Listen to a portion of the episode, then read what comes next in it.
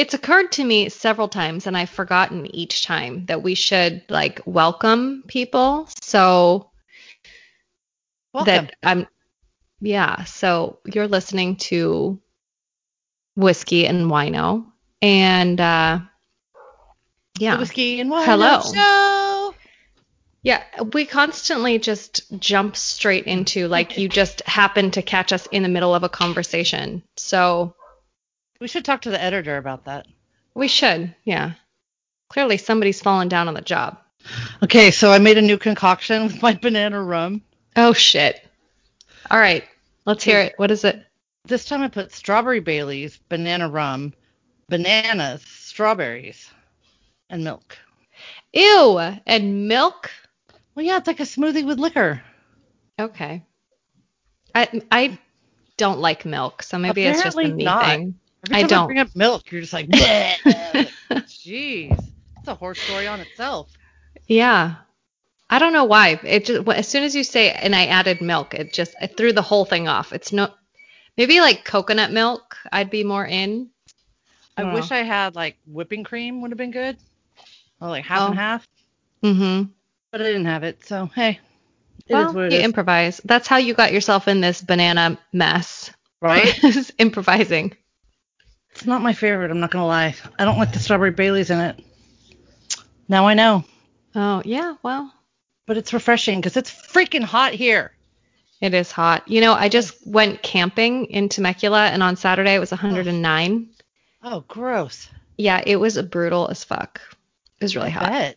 That's a But- terrible time to go camping. Yes, it is. It was for a birthday, a friend of mine's birthday, so he can't change his birthday. But um, Are you sure? Right, like, can we just celebrate your half birthday and wait Right. until like, August birthdays we just don't do. I'm sorry. yeah, unless just it's at the hot. beach. Yeah. Um, but I am drinking this wine today that I bought for camping and I didn't drink it. It's uh, called Bandit. It's a it's in a cardboard box. It like looks like um soup, uh broth, like when you buy broth. Yes, yes, yeah. It's exactly like that. It's they make Even it has a broth for yeah. They make it for camping and for walking on trails and stuff. This is actually a bottle and a half of wine, Wow. and it's all in like eco-friendly containers. Um, it's called Bandit, and it's actually pretty good. I mean, I'm no wine connoisseur, and this is just red wine, and that's pretty okay with me. But it tastes pretty good. nice. Yeah. So I, I have to tell you really quick. Um, you know, my kid gets really upset if if if the episodes aren't downloaded on Tuesdays. Yes. I, I have to hear about it.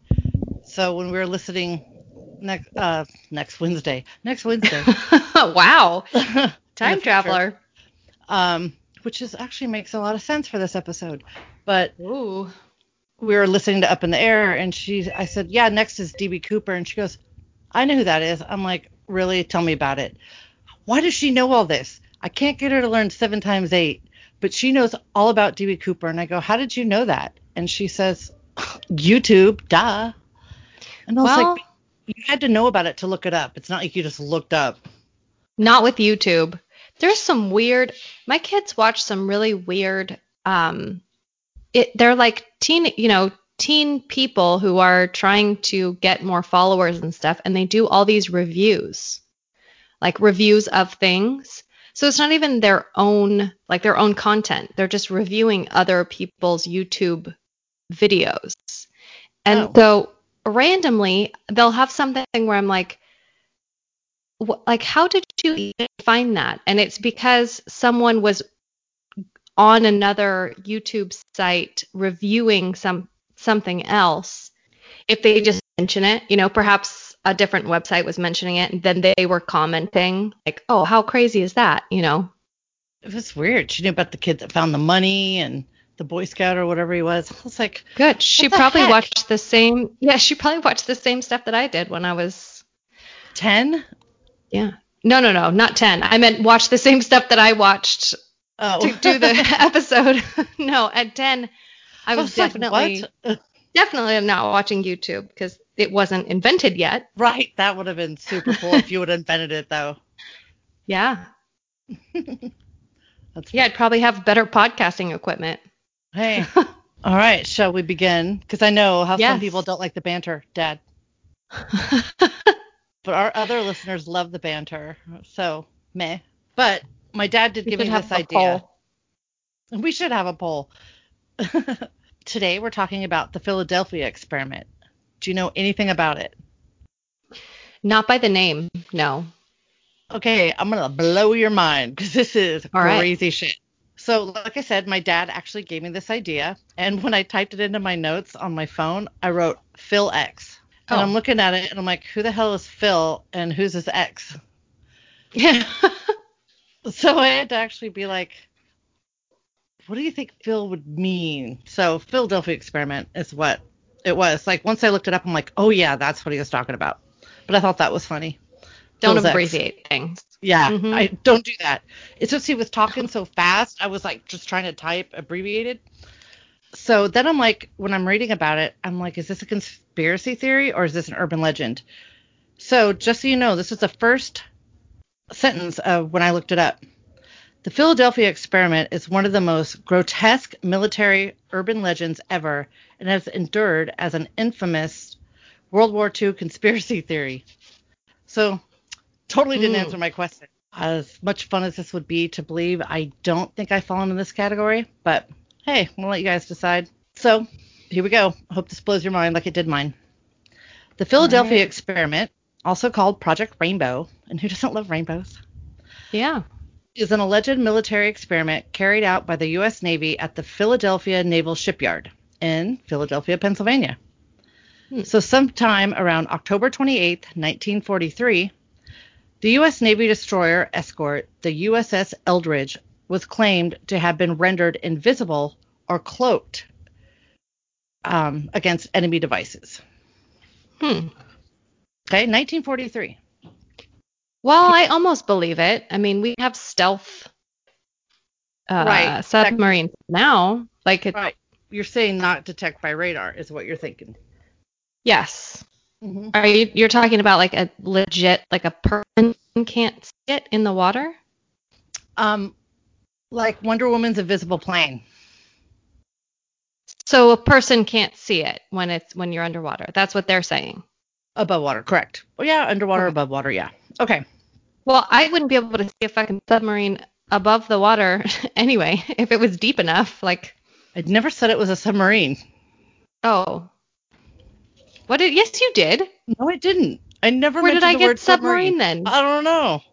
Fuck. like, okay. There's, there's no submarine here. Jesus, I had one sip of wine. Fucked me all up. You are cut off, man. I'm Pay broken. Okay, sorry. All right. So here's the origin Wait, of the but story. she did say it was. I did you not. the USS Eldridge. It's just a Navy destroyer. I never said anything about it being a sub. Okay. All right. Got it. God, some people's kids. All right. so here's the origin of the story. In 1955, this astronomer, Morris Jessup, was publishing a book called The Case of the UFO. And it was about UFOs. Huh. hmm And the exotic means of propulsion that they might use. So the book contained text about unified field theory, which was first coined by Albert Einstein. Just so you know, this is the layman's terms I'm going to try to use. Yes, please. A unified field theory is a theory that describes two or more of the four interactions, which are electromagnetic, gravitational, weak, and strong. So this experiment is layman's terms. Okay, this is I'm going to really lay layman term it now. It's Okay. it's an attempt to unify Einstein's general theory of relativity with electromagnetism. Magnetism, sorry. Okay. It's never been proven to this day. Okay. Okay. So Einstein's theory of, relativity is how the farther from something you are, the slower it moves. Ooh, look at you. Is that what it is? in very layman's terms? Yes. Well, I'm a very layman person, so I Like the more I tried to layman it, I was like, that still doesn't make any sense to me. So I get it. So he received two letters from Carlos Miguel Allende. Allende? aka Carl M. Allen, who claimed to have witnessed a World War II experiment at the Philadelphia Naval Shipyard. According to Carl Allen, the USS Eldridge teleported to New York from Philadelphia to another dimension where it encountered aliens and teleported through time, resulting in the deaths and insanity of several sailors. Whoa. Carl So- claimed, sorry, Sorry, I'm just trying to get my geographic bearings here. Philadelphia is very close to New York, isn't it? yes, Pens- well, Pennsylvania and New York touch, the states touch. Right, but like uh, Philadelphia is on the east side. Am Well, I? obviously, it's got it's got a shipyard. There's so many oceans in that part of. Do you really want to say that? States. Like There's so many oceans. No, no, no. the I didn't mean oceans. one. I meant there's so many bodies of water. Like that's how they used to send everything was through the rivers. Like they had, you know, the Hudson met up with the blah blah blah, and they went all the way to like Ohio that way. So I'm sure there's some shipyards along the way. Okay, yeah, I'm done. I'm editing all this out. No, you're not. okay. Carl claimed to have been taught by Einstein himself and could prove the unified field theory based on events he witnessed on October 28, 1943. Morris Jessup, the astronomer, decided he was a crackpot, right? Wouldn't you? hmm In 1957, Morris Jessup was contacted by the Office of Naval Research in Washington, D.C., who had received a parcel containing his book with uh, notes in it claiming that extraterrestrial technology allowed the U.S. government to make breakthroughs in unified field theory. There were three different authors Well, that- writing these notes. That's kind of been a theme throughout history, right? As soon as there's an advancement that people think, okay, well, the aliens had to have something to do with it because they advanced so quickly, you Right. know. Absolutely. Mm-hmm. Jessup became so obsessed with these revelations that he ended up committing suicide in 1959 because he was so disturbed by the notes. Unfortunately, in 1980, it was proven that Carl Allen had actually written all three of the different notes they thought were from three different authors. They're actually all from him with different colored ink. So, not because he was like schizophrenic and he didn't think he wrote them, or We don't know. Um, I yeah, actually, yes, he was not all there mentally. Absolutely. yeah. but Mm. maybe we'll know why. So let's get to the fun stuff because there we got over all the boring scientific crap. Let's get to the fun stuff. So supposedly the Philadelphia experiment of the USS Eldridge was first tested in the summer of 1943. The first test resulted in the Eldridge being rendered nearly invisible, with some witnesses seeing a green fog appearing in the boat's place. Crew members complained of feeling severe nausea after they returned. Also, when the ship reappeared, some sailors were embedded in the metal of the ship, including one soldier who ended up a deck lower with his hand embedded in the steel hull of the ship. so, like your, particles, like when you teleported, your particles went back in the wrong place. Correct. Oh no. Oh no. Another sailor was said to have a bar right through his body, like the hand railing, like he showed up in the middle of it. Fuck. So some sailors went completely bananas, which could understand, and were put down Yeah. Or deemed mentally incompetent. Put down seems like something you do to a dog. Yeah. Well, I mean, seeing So- some shit. That's some shit. That's some shit. The experiment was repeated after being recalibrated on October 28, 1943. This time, the Eldridge did not become invisible, but it disappeared in a flash of blue light, only to teleport over 200 miles to Norfolk, Virginia, where it sat in view of men aboard the SS Andrew Forsyth for approximately 10 minutes, whereupon it vanished again and reappeared in the Philadelphia Naval Shipyard, approximately 10 minutes back in time. so 10 minutes to go from Philadelphia to Virginia back to Philadelphia. Correct.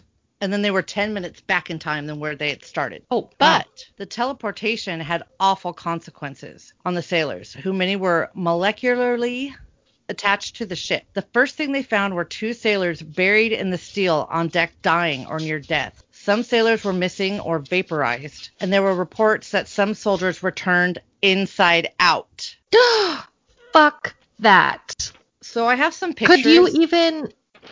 No, no, you don't have pictures. I do, and I'm sure they're fake or they're from a movie because there was a movie that they did about this. But either way, it's super creepy to to witness. I can't really see it, but we'll put it on the website. All right. Fine. Don't look at my cool black and white pictures. It's cool. Okay. Anyway, Um, that would be insane to witness. yeah, I could see why you might need a Why little padded room. go bananas. Absolutely. I mean, Uh huh. just the pictures, even though I'm sure they're fake, I'm sure they're fake. It's still really chilling to look at. So, how does Carl Allen seem to be the only person who knows about this? According to him, he was on the USS. Uh, what was that? Andrew Forsyth. I wish I would have looked how to pronounce that. And he witnessed the USS Eldridge showing up in the boatyard in Virginia. He knew what was going on because he was buddies, remember, with Einstein. Still, how is he the only witness to come forward? Well, I mean, I wonder if that's the only like credible witness. You know, I mean, what if those people went so crazy that like nobody believed what they were saying because they just, you know, either couldn't form the words or they, you know, sounded crazy. So in 1984, they made a movie called The Philadelphia Experiment, which was loosely based on Carl Allen's stories. It sucked, just so you know. But the story Oh, doesn't I was gonna there. say I've never heard of it. In 1988, yeah, they had a sequel, and I heard it was even worse. Oh. In 1988, a man named Al Bielek claimed he was aboard the Eldridge when it disappeared, and he forgot because he had been brainwashed to forget. Oh, Once new saw- elements to the story. Oh yeah, because he wanted to know why they don't remember anything, right? If they didn't go bananas or were embedded in chips. So Mhm. here's the thing. So Al is watching the 1984 movie Philadelphia Experiment. This is in 1988 though, so it'd been out a while. He went to Blockbuster, got a video. so he's watching it, and all of a sudden these memories come flooding back. So here's a little background on Al. Al's earliest memory was from before he was able to walk. He recalls crawling around, listening to adult conversations and understanding what they were saying. Just so you know, most people don't What? have any memories before the age of three. It's very, very rare. Yeah. Unless it's maybe subconscious. I don't know. Anyway, Al went through his life known as the walking encyclopedia by his classmates. He never understood why his brain could retain so much information. So on his 60th 60th birthday, he understood why. Like he said, he watched the Philadelphia experiment. I put Philadelphia project Mhm. in 1988. So the movie's only an hour and 42 minutes long, so it's not really a movie you're going to sit there and think about for long periods of time. He Mhm. started experiencing flashbacks, these vivid, terrifying flashbacks that were really concerning him. So he decided that he would get help. So he went to a new age memory retrieval person, he went to psychics and therapists, and eventually he was Hmm. able to piece all these memories together. Oh So in ni- gosh. In 1990, he decided to start sharing what he knew. First of all, his name wasn't Al, Be- Al Bielek. His real name was Edward Cameron. Okay, was- why would you pick Bielek as your last name then? Oh, we'll get there. Oh, okay. Now, Edward Cameron was born into Al Bielek's body. And I wrote, Don't Oh, worry, shit. Jen, we will get to that, is what I wrote after I said that. you know me so well. So Al said Edward Cameron was born in 1916. The government assigned him to live with the Bielek family and be part of a government cover up. He said he not only witnessed the Philadelphia experiment, he was also an experiment, and the experiment was more than teleporting a ship. His story begins in 1939 when he and his brother Duncan Cameron enlisted in the Navy. During this time, scientists, including my boy, Nikola Tesla, was helping the government develop some sort of device to be invisible to enemies. Both Edward Mhm. Cameron and Duncan Cameron were on the USS Eldridge when the device was activated. Al slash Edward claims that immediately every sailor felt incredibly sick. Everyone on the ship was surrounded by chaos. People were frightened and screaming. So the two brothers decided to jump overboard. Hmm. But instead of ending up in the water, they found themselves suspended in time before everything went black. The Oh next thing the next thing that happened was Al slash Edward woke up in an unfamiliar place. This is crazy. Wait a minute. This sounds really familiar to Captain America's boyfriend. Oh, Bucky. Yeah. You know how I feel about Bucky. Not a fan. Yes, I do.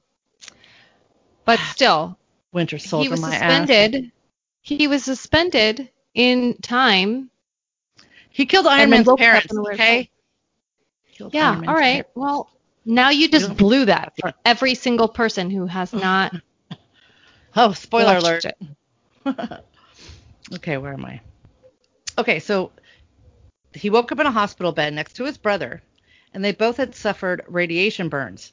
He learned he was no longer in 1943, but he had traveled through time and arrived in 2137 AD. 2137. That's quite a jump. That's quite a jump.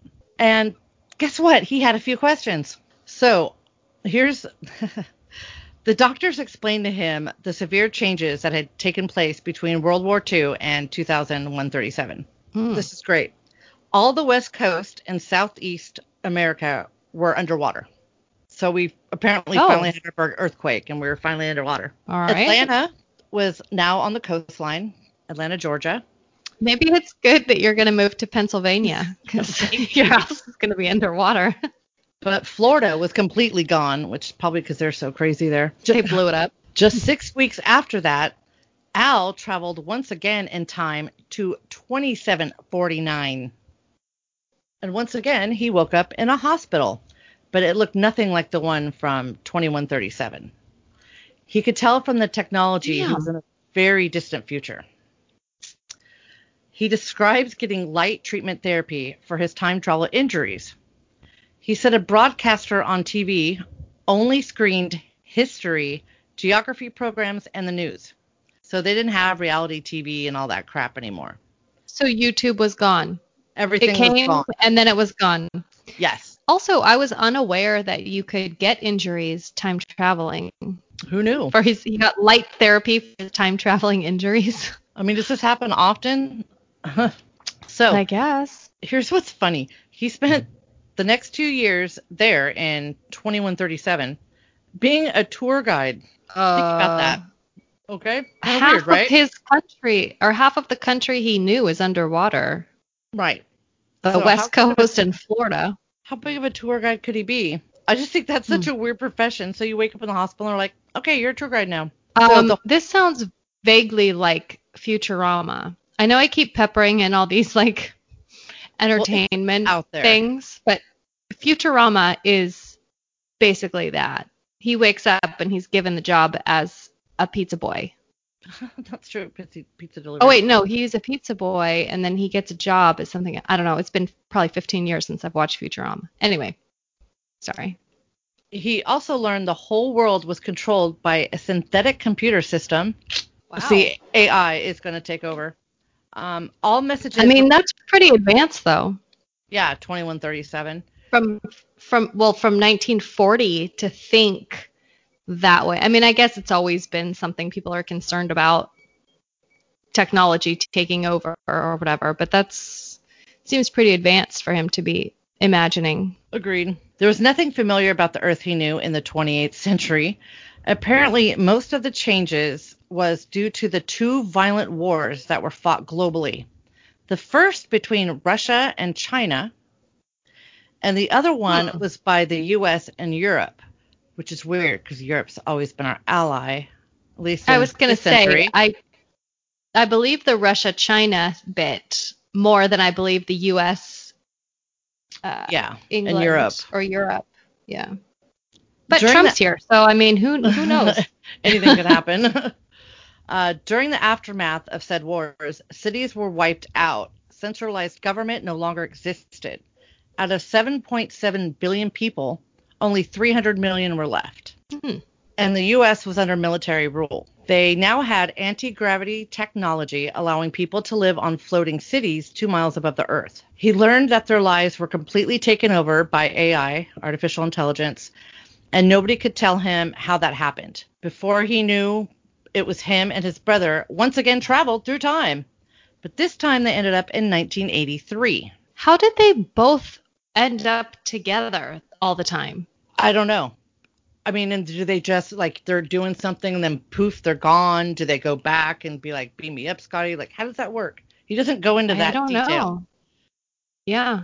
Well, I guess if you think that the government is controlling you, it would be the government's decision to remove you from that time. True. And I always thought, well, where's your brother's story? Does he have a story? But now you'll find out why he doesn't have a story. Oh. Uh, let's see. Okay, so when they got to 1983, the top secret government officials were waiting. They told him to never speak of what they witnessed. They had more journeys for him to to go on, but these were to the past, so no more future jumps. The farther Hmm. back Ed Cameron went, he regressed out of existence. well, that's wild. But everybody knows the thing of time travel is you don't go to the past. Right. You could change it. Butterfly effect. butterfly effect. So his brother, on the other hand, aged rapidly and didn't make it. So that's Didn't why we don't have it. his story. He didn't make it. Did he ever exist, this brother? We Do don't we know. have any so we we don't have any idea like his family, where he came from, like no. Okay. So they the government assumed that they sent Ed, Al, whatever, back in time with a new family, Edward Cameron and the Philadelphia experiment would disappear. But they didn't expect Al Bielek to remember what happened about conspiracy theories and time travel. So he decided he had to share the story to the world, mostly to stop AI from taking over the world. he's like modern day Terminator. Yeah, right. He's John. Uh, John- Terminator, John Connor. Connor, John Connor. Yep. Yeah, that's Call what it is. Good job. So here's the real deal. So this is besides all the holes in this story. There's timeline inconsistencies. The USS Eldridge was not commissioned until August 27th, 1943, and remained in port in New York City until September 1943. So it could not have been doing the first test run in the summer of 1943. Oh. In October, when it was said to have jumped time, it was actually on its way to the Bahamas. Or was it? Mm. As for the USS Yeah, it's hard to- Eldridge, go ahead. When you get into those kind of conspiracy things, um, before you like, you can always explain away certain things because you're in that conspiracy, so you can Right. bend facts to make it fit your narrative. Absolutely. And as for the USS Eldridge itself, it was sold to Greece and rechristened the HS Leon, and now it is in pieces after being sold for scrap metal in the 1990s. No, so it's still visible. It's in Well, pieces. Not really. It's kind of been sold to here and there and everywhere. So I've I heard there's a book on it that actually has a lot other witnesses, but it was 20 bucks and you had to get it on paperback and it wasn't going to be here forever. So I'm not Mm. really sure how much that would have. I just wanted to see. There's got to be somebody else out there that remembers this. There's got to be something on it. But For sure. Yeah. I don't know. This one's pretty far fetched for me. It's hard once you get into the government things because if you believe that the government has all the technology for certain things, then they could memory erase, they could mind trap, they could, you know, there's all these things that they can do to rewrite your brain's memory or, you know, whatever it is. So you can't, there's no logic in people who think certain things. You can't come at them with logic because then it's like, oh, well, they actually have something that could wipe your brain, or they have something that can make you disappear, or, I mean, other than them killing you, they can make you disappear, but Well, in 1943, if we if we had that technology, then in 2020 we should be able to do this all over the place, right? definitely, definitely. I mean, we're talking And like there's 80 no- years. I mean, they're just now doing things with invisibility with mirrors and cameras. You know, they're doing this where they have small, tiny cameras that basically just project whatever's on the back side to the front side with like the, you know, LED and all that stuff. So there's no way because I just think I don't know. There's there's so many holes in this story, but Mm-hmm. it is a well-known story. I'm like, how do I how do I did I not know this? Like this I've is some heard of it. trippy shit, yeah, kind of yeah, crackpot and shit. it's wild. And plus, Roswell hadn't happened yet, so Mm. That's right. Well, That- wait, 43. that was in Roswell was like I think it was Oh, 47. 47. Yeah. I believe it. it. It was somewhere in the 40s. But I'm like, hmm, and that's where they supposedly got the stealth capabilities, which look at how long Mm-hmm. it took them to do that, to reverse engineer to get that stealth, which that's Yeah. only if you believe in Roswell, which of course you do. Yes. Roswell happened. We'll get there. We will definitely be covering that. Well, that is that's out there, man. That's out What's there. crazy though, what's crazy is that this became well known and this is one guy. Yeah. you know, usually you'd think the weird. military could just shut up one guy. Like, Yeah. shut up, you're weird, you know.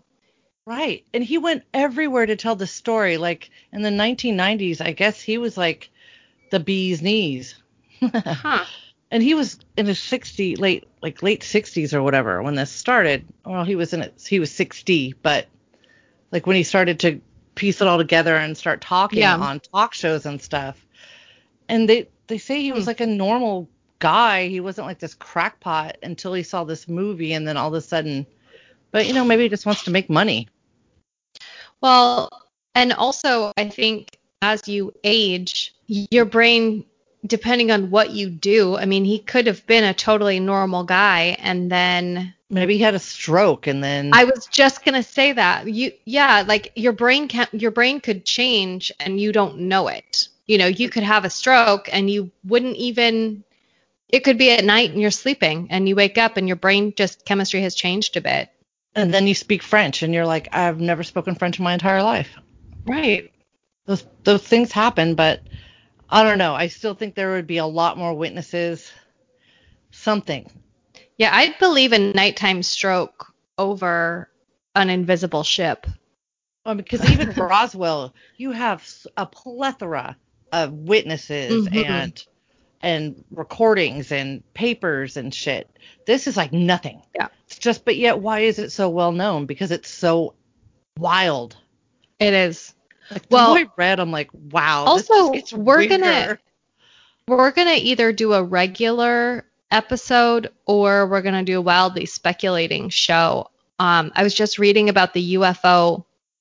Uh, the government is establishing a task force, task force, a task force to um, investigate UFOs. There's, it's official, like it's a thing. So, but I didn't read much into it, but we're going to talk about it at some point. Project Blue Book. My case this week takes us not technically to Philadelphia, which you did say Philadelphia. It is, we're going to go back eh, almost a century, 1928, which is really fucking weird to say, a century in 1928. Like, we're about to be in 2028. Not about to, but it's closer than 1928. So it's a home in Stewartstown, Pennsylvania, which is a, a little around like 100 miles west of Philadelphia. Okay. Healing. Oh. And in particular, a folk healing ritual known as Bruche, B R A U C H E. I thought it was really close to brosh. It is really close to Um, brosh. I was gonna say it sounds like brosh, Or also brasherie. but a lot of people um, said my name was really broche, not brosh. But I preferred brosh when I was brosh, not broche. Yeah. Well, I don't know. Th- but this is all right. Well, I'll just get into it. It it lives on in the spiritual healing practices that are, are in the area of America that are associated with witches, due Oh. to the famous Salem witch trials of the 17th century. An, in, in English, the brauch or brasherie is powwow. So the Native Americans have the same word powwow, but it means something completely different.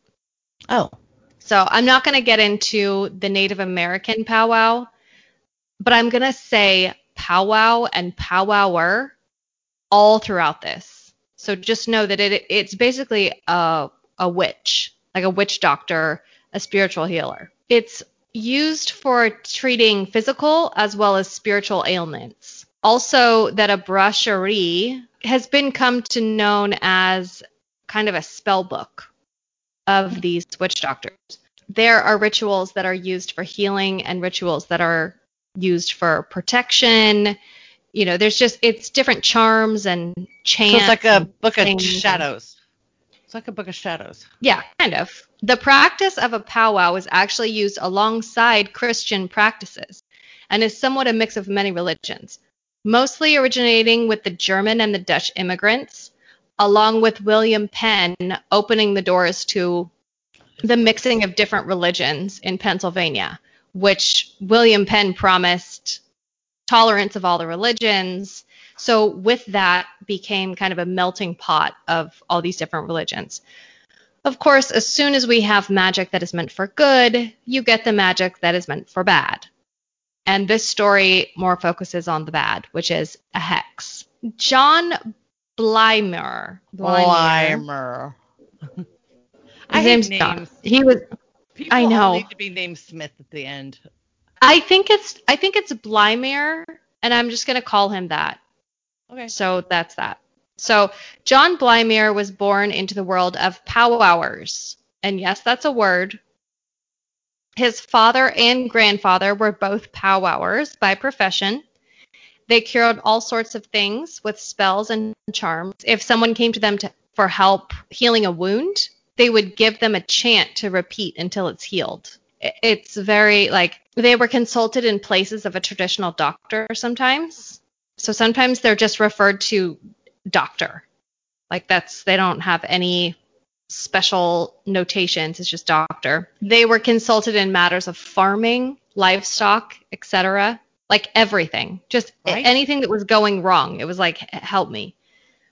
If there was an ailment in the family of a powwower that the powwower could not cure, they would bring in a different healer. Also, you know, there's not a lot of women in this particular area at this time. It was mostly men who were witch doctors or healers, which I found very interesting. Uh, for instance, John Blymer, his it was his father and his grandfather were both, and that was their profession. People paid them. That's how they made their money. John Blymer, this is kind of what happened in his family. His family was healers, but he, they couldn't heal him, so they brought him to another healer. And I got most of the following information from a website called occult-world.com, uh, which is a really cool site. It's really into like Wicca, um, kind of witch healer type stuff, history on it. It was really cool. John Blymer was ill as a child. He had opnema, which is a term for people or livestock that lose weight rapidly and without explanation, basically Oh, I wish wasting I away. had that. I wish I had that. oh my God, don't thinner. Yeah, Do you right. remember that I, I don't want to end up like thinner. No. Yeah.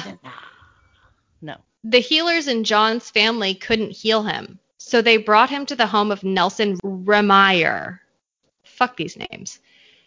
And I think he was about five when he was brought to the home of Nelson. Oh, I thought you meant the healer was five. I'm like, wow. No. Well, That's some of these healers, they started as children.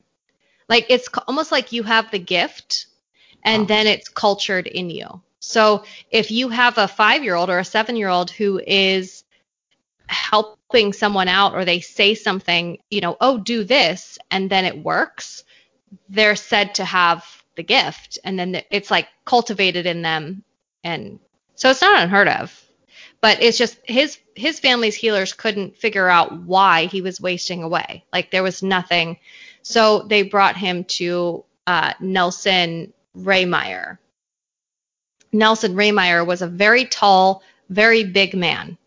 He was a very well thought of powwower, but he was really, uh, people thought that basically if he put a hex on you or if he didn't like you or whatever, it was it was like the devil himself had to break it. Like he was really he was powerful. So they're was allowed a- to do bad magic as well, or bad. Yes and no. Yes and no. It's very if you did the hexes and like the bad stuff, you could never come back. Okay. Like if if you came to me and said, you know, there's this bitch at work and I really I hate them and I want them to have horrible consequences to everything they do or whatever. If I decided to hex them or whatnot, if it came out, no one would ever come to me ever again. I would kind of be known as like the bad person. You know what I mean? So I it wasn't it wasn't common practice that people did these hexes. They just knew he was powerful. He had he had a lot of power. When John was brought as a boy to see Nelson, Nelson told John's father that he needed to have the boy pee in a pot before sunset, boil an egg in the pot, then poke three holes in the egg, place the egg on an ant hill, and by the time the egg was eaten, the boy would be cured. So the ants ate the egg. Like you, it, the pee, nobody ate or drank pee. It was just he had to pee. They had to boil the egg. The egg was put on an ant hill. Was the egg boiled in pee? I believe so. What if you couldn't find an ant hill? Then the boy was doomed to die. Oh well. Better find that damn ant hill then, I guess. yeah. Uh, I did look up what opnema is, and now we know because this was in 1928, but now we know that it's brought on basically by malnutrition. When you get to the point of, of that much maltri- malnutrition, you can't just be given an apple and you're fine. Like you have to be, if that happened in today's land, you would be um, fed by a tube in a hospital until you could absorb the nutrition. Do you know what I mean? Yes. Yes. This was John Blymere's first interaction with Nelson Rehmeyer. John grew up into success in the areas of witchcraft or healing, but he wasn't really successful in any other areas.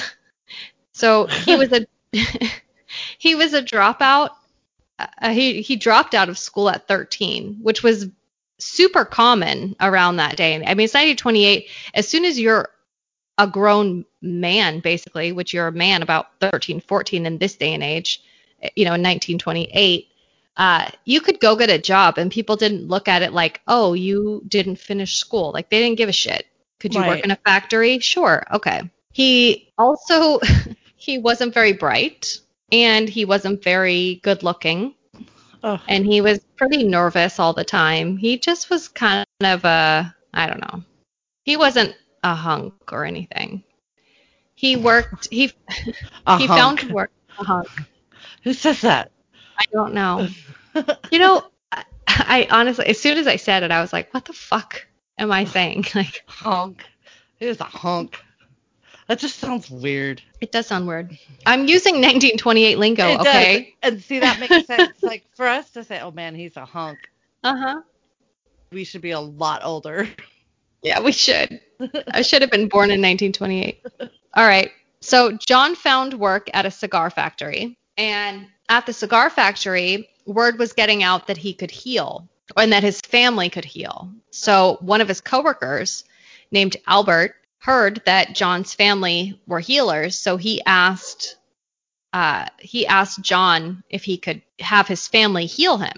He had a a wheal, W H E A L, on his eye. I had to look this up too. It's a dry, red, itchy patch of skin. Like dry skin, itchy, it can cause inflammation. And it was located around his eye. So John said, you know, I'll give it a go to heal myself. And then, you know, if I can't, I'll, I will bring it to my family. So John told his coworker to bring a dirty dinner plate to work. Albert did this the next morning. John pressed the dirty plate to Albert's face. Dirty side to his face, by the way. He's he has irritated skin, and he has a dirty dinner plate that has is at least 12 hours old Ew. on his eye. Then broke the plate on the floor, stomped on it, and did a sign of the cross to Albert's eye. Albert's eye was healed the very next morning when he woke up. So No this thing had been it had been affecting him for I mean days. It was irritating, it was bothersome, and the next morning he woke up and everything was fine. This led to John getting the reputation that he was a good healer or a, a powwower. In 1912, all the men at the cigar factory were headed home. They walk out of the factory, and there's a rabid dog that confronts them, foaming at the mouth. You know, all the men are like, fuck this. John steps in front of the men, said some words in a chanting way to the dog. The dog stopped, stopped coming at them, stopped foaming at the mouth, and became super friendly, so that John patted him on the head like he was in no danger. And the dog followed him home with his tail wagging and he was a super happy pup. Huh. So this All right. this was what really sealed his fame as a healer, right? Like everyone was like, "Are you fucking serious? This guy like there was a dog, it was freaking out." Side note, have you ever seen a dog that's super dehydrated?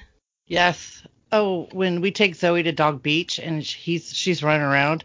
Yeah. Oh God, she totally foams. Exactly. That's what I thought. I'm like, what if it wasn't rabid and it was just kind of dehydrated and then when it, he came up, she she or he, the dog licked the foam back into the mouth. You know, like it didn't I don't know. I've also never seen a rabid dog and I No. refuse to watch Old Yeller, so I don't know what they look like. Or um, what's the Stephen King one? Cujo. Yeah, nope, I'm not doing that either. Nope. Following this incident with the dog, his fame as a healer grew, but his personal issues overpowered him and he started to fail at healing as well. So he redeveloped apnea. He wasn't eating, wasn't sleeping, he lost lots of weight, became gaunt. Remember, he's a teenager at this time. Oh, that's right.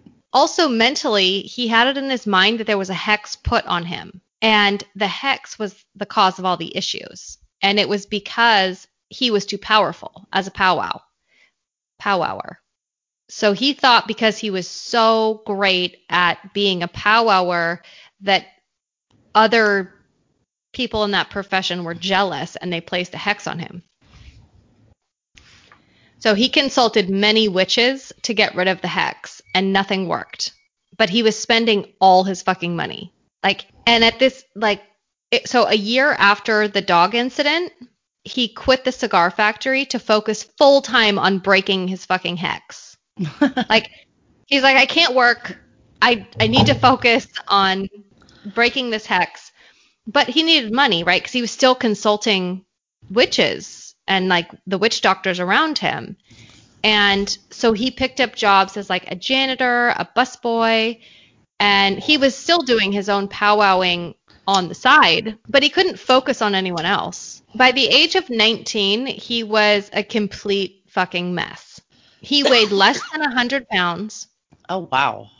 which I don't care how short you are as a man. They never talk about how tall this guy is. Yeah, he was shorter than 6'2 because they do mention that Nelson Rehmeyer was 6'2 and that he was a giant, basically, Okay. around that time. So he's definitely shorter than that. But I mean, less than 100 pounds, even if you're f- five foot as a man, like that, that's fucking small. Like That's you're really tiny. So he was less than 100 pounds. He wasn't sleeping. He wasn't eating. He had headaches all day, probably because he wasn't fucking sleeping or eating. And he was a wreck. And with each new ailment that he was getting, he became more and more obsessed with finding out who placed this hex on him. He So did have kind of like- he totally had thinner. He did. Yeah, that's I Did thought about this. Yeah. So he I mean, obviously he has this this problem. He had it as a baby, then he had it as a child. Now he's having it as a late teen where he's very like prone to malnutrition. And obviously when you're malnourished, you are getting other ailments like stomach aches, headaches, fatigue, you know, all this stuff. So with each new th- symptom he was getting, he was thinking that it was another just an issue of this hex. So he met with a woman by the name of Lily Holloway. Fuck, that's not true. So, gonna say Holloways from the the TV show Charmed. They're the Holloways. nope, he didn't meet with a woman. He didn't meet He- with the Charmed girls? Oh. He did meet a woman by the name of Lily Holloway, the 17 year old daughter of his landlord, one of his landlords. You know, he kind of moved around. But he met this woman, they married, and he began to get better. He gained his weight back, his headaches stopped. Mentally, he got better as well. He also got more clients doing his powwow work, but his wife got pregnant with their first child. And when she delivered this first child, the baby died five weeks after he was born. Oh. So, I mean, it was that was just one blow. Then she got pregnant again, and his second child died after being born prematurely, having lived only three days. Oof. So he basically was just like, this hex is back. Fuck that. You know, I mean, honestly, losing two children in that succession, even if he didn't think he had a hex before, you might want to start thinking that, you know, there's something right. of bad luck. Like I, I can imagine the the emotional turmoil and then him having kind of that out already True. of this hex, he would definitely start to believe it more. Uh, so that was it. I mean, he just he lost his shit. He became so obsessed with this hex. He again lost weight. Headaches came back. He went to a witch doctor by the name of Andrew Leonard, who was very feared. He also was like the all powerful Oz in that area. Like he was fucking a, someone to be reckoned with. Uh, he told John that the hex was placed on him by someone very close to him. So he became convinced that his wife, Lily, had put the hex on him, which is crazy because he had the hex before he fucking met her. So, Right. like, what she just, I'm going to put a hex on a man and then I'm going to marry him and then I'm going to let my babies die just to piss him off. Like, what the fuck? For no reason. Like, who is this chick? Or who is this guy that would piss off this chick so much? Right. And he had this hex from when he was like probably 13? 16 or 17. Well, no, because he was at the cigar factory and then he was there for a year. So that was 13 to 14. So he was probably f- around 15 when this hex got so bad. Lily is two years younger than him. So she would have been like 12, 13. What fucking 12, 13 year old is going to put out a hex to some man? Like it doesn't, it does, it doesn't track. Doesn't make sense. Anyway, he became obsessed that it was her. She began fearing that he was going to kill her. When I tell you this, you're going to understand why it absolutely made sense that she thought she was going to die.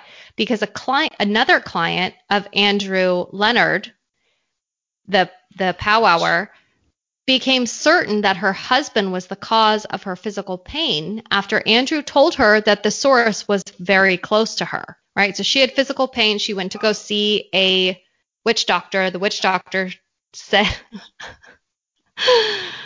Oh my God, do you remember that song? I saw Yeah. the witch doctor. Ooh, ee, ooh, ah, ah, bing, bang. I couldn't- I couldn't get past it in my brain because I said she saw the witch doctor. All right. So, okay. So this wife, she had this physical pain all in her body. So she went to the local doctor, which was the witch doctor, and Andrew told her that the source was very close.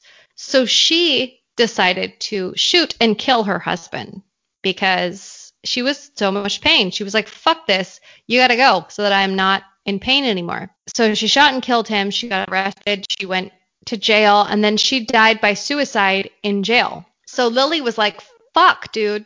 Like, he's gonna, he thinks it's me. He's gonna kill me. I mean, he went to the same doctor that this other woman went to. So Lily uh, went to her family and her family helped her uh, get John to a psychiatrist, psychoneurotic. So he was committed to a state hospital. this kills me. Okay, he was committed to the state mental hospital. 48 days later, so not even two months later, he escaped by walking out the fucking door. oh, well. He just left. Then He's he like, went I'm back. done. Peace out. Yeah. He went back uh, to his town and nobody cared enough to fucking recommit him. Like they just were like, "Oh, all out. He's gone." So Lily was granted a divorce cuz she was like, "I'm fu- I don't want this in my life." Right? Nobody wants a psycho husband. Yeah. So here we are, 1928. John was back at the cigar factory. He is, I don't know, in his 20s now. You're like, I don't know. He's got time. He's back at the fucking place he worked. I can't even. It, it blows my mind. You're committed to a mental institution. You decide to peace out. You go back to your town, back to your old job, and nobody is batting an eye. Nobody's like, uh, perhaps we should reevaluate him or see if he, you know what I mean? Like, Especially anyway. back then where mental health wasn't, you know, acceptable like it is today. Yeah, you You know, were either good. understanding. Yeah. Mhm. You were either all good mentally or you needed to be locked up. There was no like, okay, take medicine and then you're okay. Right. Yeah, Or exactly. you get better, you just need a little time off. No. Yeah. So he met a 14 year old boy by the name of John Curry, who was also cursed. John Curry was, he was like, I'm cursed. I've got a hex on me, blah, blah, blah. But he's also 14 years old. I mean, you bring this up between two people? So I got a hex on me. Really? So do I. yeah. That's weird. It's probably, I mean, they're working in a cigar factory. They probably have something, you know, they're sharing either they're working next to each other or whatever. You're going to say they're sharing a sandwich, you know. They're sharing a sandwich and they're like, yeah, uh. man, they left off the mustard. Me too. It's because I have a fucking hex on me. Me Oh too. I Yeah. want it to be like that so bad. I don't know how it was. I have no idea. But anyway, they oh. bonded over the fact that they were both cursed. So they became equally obsessed together finding their hexer. So they got deeper and deeper to their obsession. It was like an echo chamber. You know, it was like one person was like, "Oh, I'm so, you know, I'm so cursed, blah blah blah." Yes, you are. You're cursed, this and that. So they Fed off came each other. Exactly. That's exactly. I just couldn't say it that articulately. Articulate. I'm Hey, I'm off the good. deep end, man. I'm off the deep end. I'm uh, I'm only a glass and a half in. Fuck my life. It's okay. I started through my story too. And there All was right. no reason for it. The John and John became friends over their obsession. They decided to branch out and find a different witch John? doctor.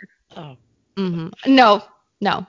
So John Blymeer and John Curry both ventured out and they found this woman named Nellie Noll. She was a an old witch doctor. She was in her 90s and she was known as the River Witch of Marietta. Ooh. Also in Pennsylvania, you know, very near to them, but it was outside of their town. After the two consulted her for a time, she identified the hexer as Nelson Rehmeyer. Now, I didn't put this in my notes because there's no way of knowing. Um, That's pretty specific. yeah, but she said it was this Nelson, who was a well known witch doctor. But, and so John Blymeer was like, no, man, he helped me when I was a kid. I mean, you know, he was the one that, that helped me get over my ailments as a child. That's where my dad brought me. There's no way it's him. And she said, yes, it is. I, she gave him a dollar bill and put it on his hand and said, stare at this dollar bill. And then she took it away from him and he saw, um, he saw Nelson's face in his hand. So I kind of think of it like, you know, when you're staring at something with a light or something and then it's removed and you see the negative image, you see Right. kind of the shadow. But that that's what convinced him. He had seen her, uh, Nellie Noll, like six times, and she kept telling him, "It's Nelson Rehmeyer. That's that's who put a hex on you." And he's like, "There's no way. He's a friend of the family. Like, there's no way that that happened." And this was finally what convinced him. She said, "The only way to break the hex was to find Nelson's copy of Long Lost Friend." which is a book of recipes, charms, and remedies that was written by a German author named John George Hohman in 1820. So it's kind of like the Powwower's Bible.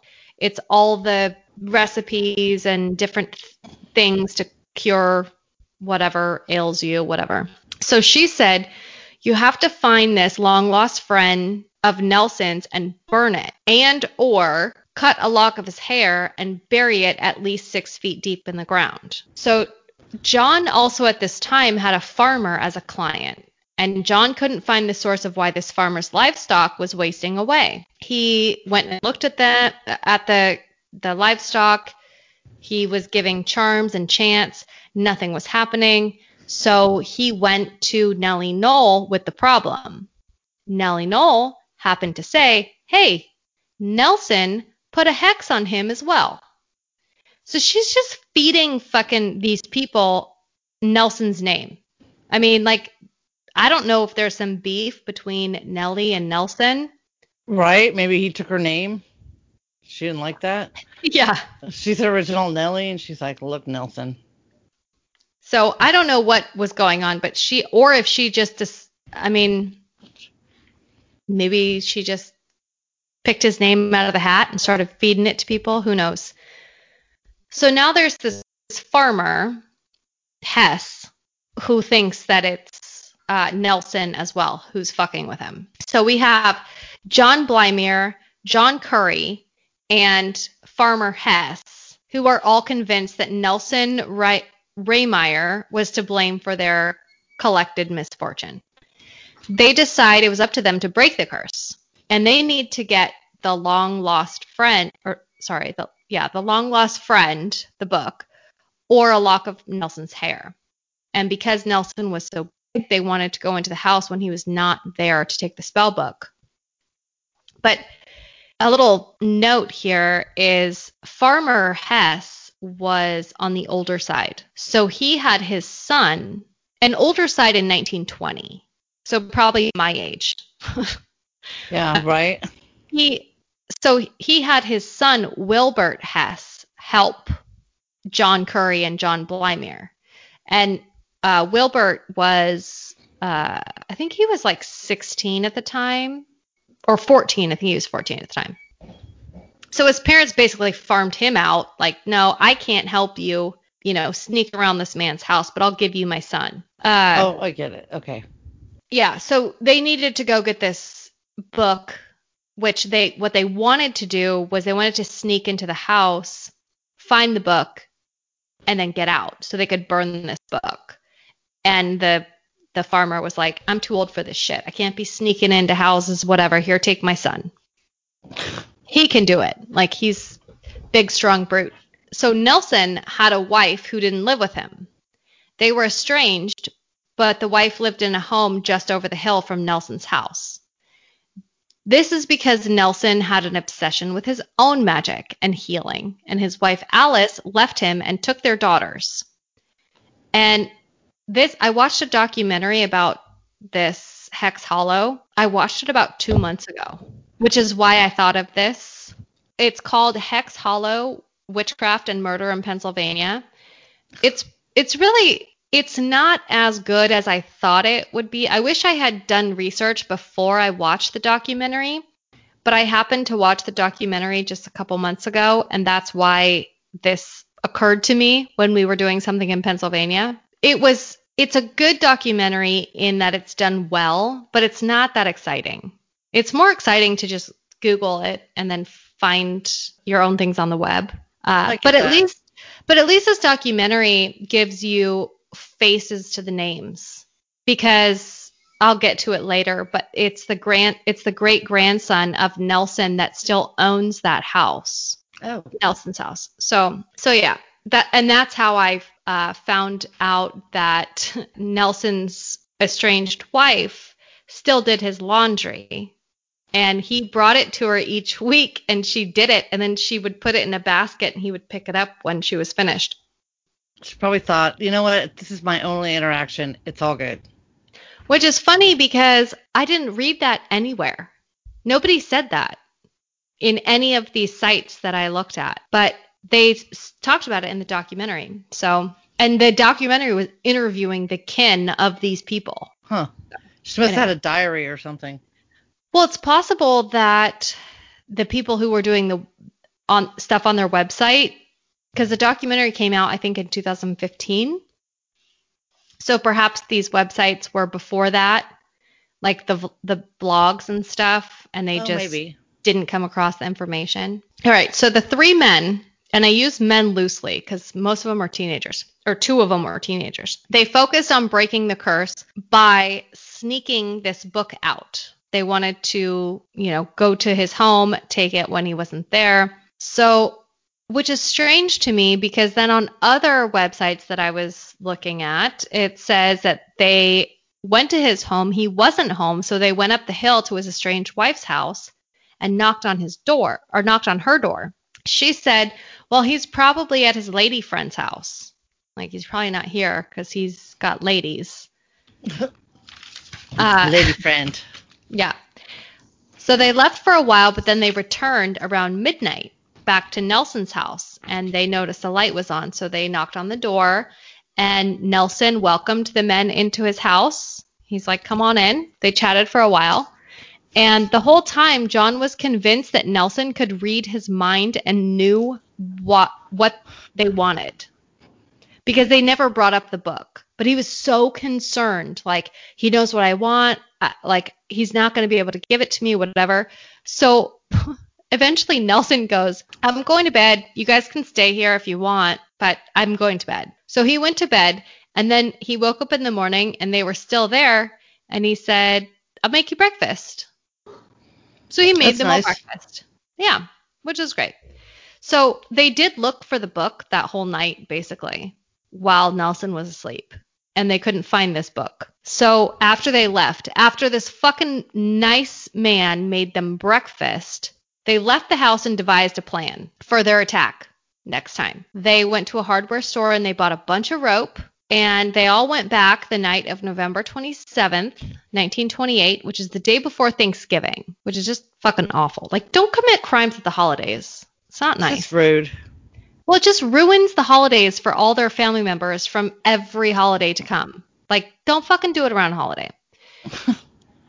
That's your public service announcement. Yes. Pick a random fucking day. Gives them something else to Right? celebrate. I'm August. kidding. Like nothing goes on in August, you know? August is a good time. June Yeah. even.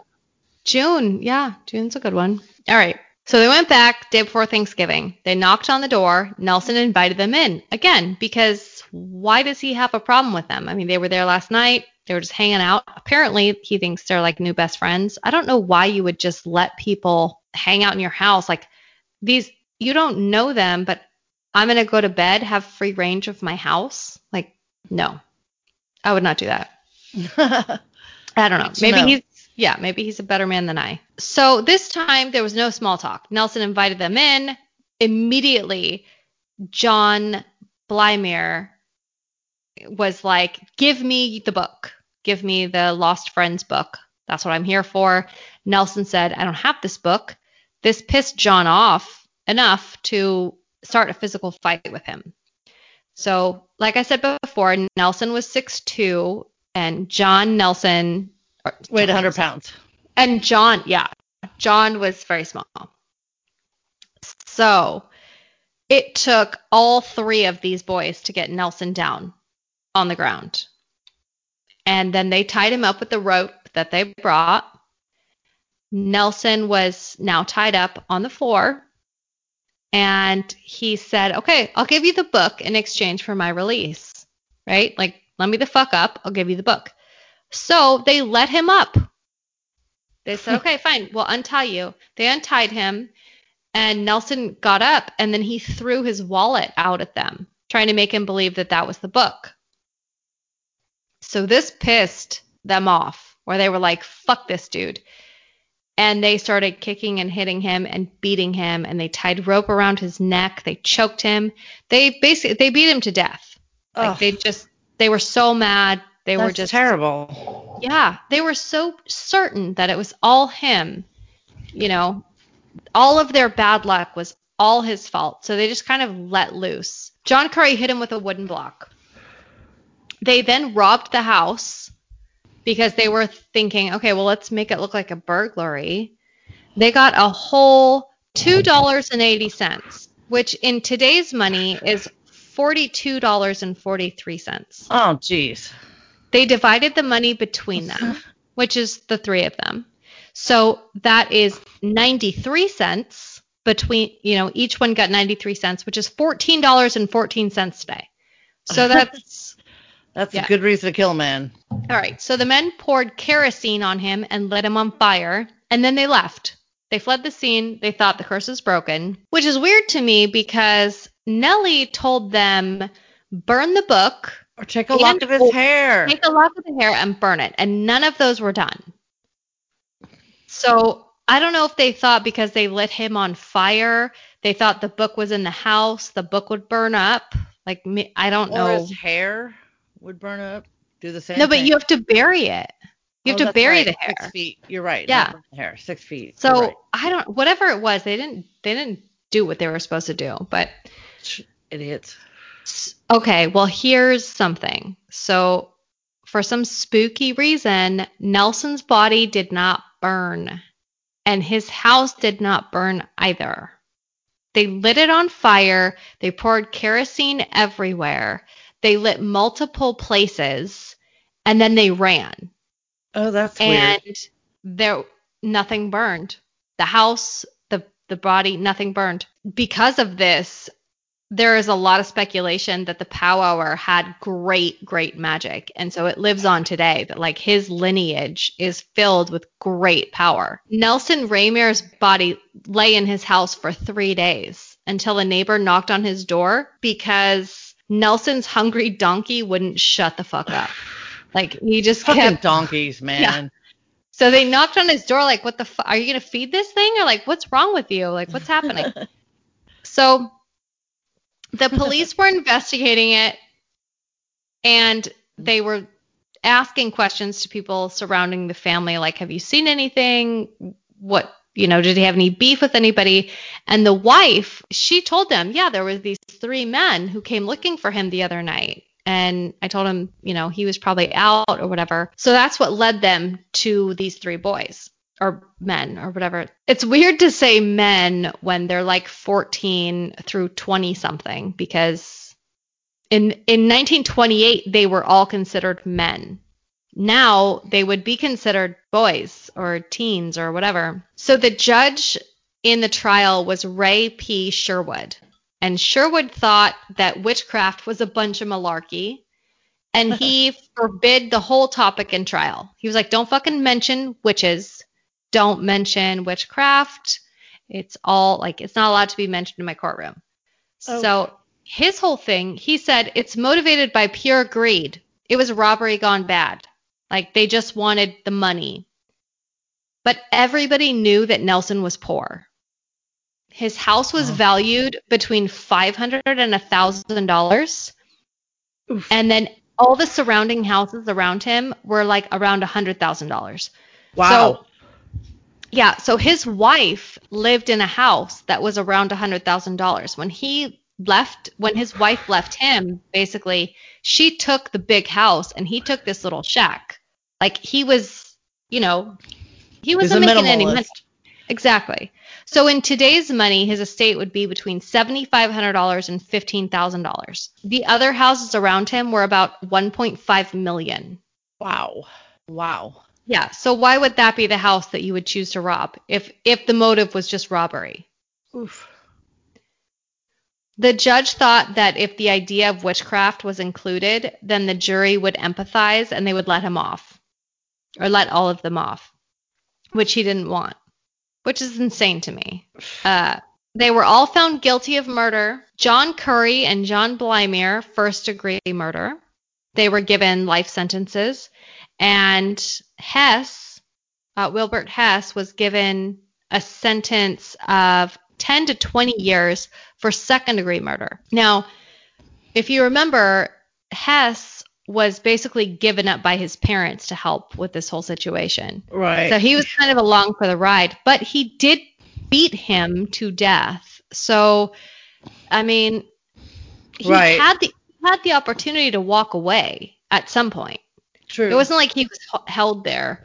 Uh, but also, I wanted to mention that Hess's family were more wealthy than the others, so he got a private lawyer. and the Uh, other two got public defenders. So that makes a difference. Yeah. But Wilbur Hess was released in 1953 when he was 56 years old. So he served a fuck ton of time because he was like 14 when he went into prison. Oof. And John Curry was released from prison on parole and he ended up serving in World War II and became Oh. an artist. And a lot of people in that town have his artwork hanging in their houses. Okay. And Blymire was also released and had an uneventful life. And I there's nothing to tell if the curse followed him. I was just gonna ask. So uh, did the hex at least go away? Uh, yeah, I guess. I mean, as far as either that or he spent time in prison and said, "Hey, I killed this guy and the hex still is here. Maybe I just have bad luck. Maybe I shouldn't kill anybody else." I don't know. That would be nice, but yeah.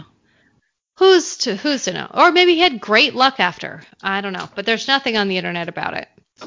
So yeah, but the Hex House, as it's known today, Nelson Rehmeyer's great grandson has protected the house. Like he has uh, plexiglass on the floors. So visitors can walk on them and see the burn marks where they tried to light him on fire, but it didn't catch and but they don't want to disturb it. So it's also it's reportedly haunted, and there's many people I can who understand why. yeah there's many people who venture to the house, uh, just kind of um fuck what's it called haunt Huh. uh haunt tripping or ghost tripping maybe that's what it's called Ghost tripping. yeah they ghost trip to this house I'm looking it up. there's I also to see if it's one of the ones I was wanted to go to when we were back there, but it was too far. There's also um, a lot of like hexes around that area, and it became known as he- the hex panic, which is kind of like sa- you know the satanic panic of the 80s. Oh, the yeah. hex panic was really real in like the late 20s, early 30s there. So that contributes to the haunting in that area because people were freaking out that like and they were saying, you know, babies are getting uh babies were dying. And I use babies as basically 0 through 10 years old. Like there were a lot of like baby p- uh, small children dying because people were bringing their kids to um these powwowers instead of a doctor and they were dying because they were using the home remedies instead of actual science so that's a whole nother you know i didn't want it to be so long but Huh. That's interesting. Yeah, you're right. There's a whole thing of like it's a thing. Well, yeah we'll cover that we should we should shut this down though Jen decided we should shut this down. you are out of control. i Oh, mean i'll oh, I wanted to say Oh. one more thing. I didn't name my sources. I want to do that really quick. You did a- name your sources I didn't. oh It's Wikipedia, military.com, and historybyday.com. okay I feel better now. okay I have to get my sources out or I'll think about it all night. Be like, oh my god. okay nobody's gonna sue you and if they anything, do they're- i was gonna say they're not gonna get shit anyway So yeah, it's not worth it. All right. Well, we love all of you wonderful people who support us. And also, uh, I wanted to give a short shout out to Liz. Liz, yay! Thanks for listening. Yeah, she's a wonderful person. We appreciate And- you. Make a comment on our Facebook, Whiskey and Wino. Yeah, for sure. Although she's she's living her life, living in the outbacks of places, and uh, she doesn't have a lot of cell rece- reception. So she's downloading them in between and listening. She's she's a maniac. She just she lives where she pleases. And you're wonderful, Liz, and I love you. And I had a great time with you camping. She's a nomad. I would have had a great time with you, just so you know. Yeah. And James, I'll give a little shout out to James too because he's cool too. Hey, That's Liz's cool, you're in. Oh. All right. Well, everybody be kind to each other and have fun and please drink lots of water. I don't know if everyone around is having heat waves like we are, Oh, but it's a whole U.S. thing from what what they say on MSN, and MSN would lie. yeah, so MSN lies for sh- they always always lie. the Uh, internet doesn't lie. keep hydrated. Everybody drink lots of water and keep a close eye on your elderly people that are around you. So, And your animals. yes. Yeah, but don't go near your elderly people because you're going to give them COVID. Yeah, so chill out, all right? All right. Bye, guys. Ciao.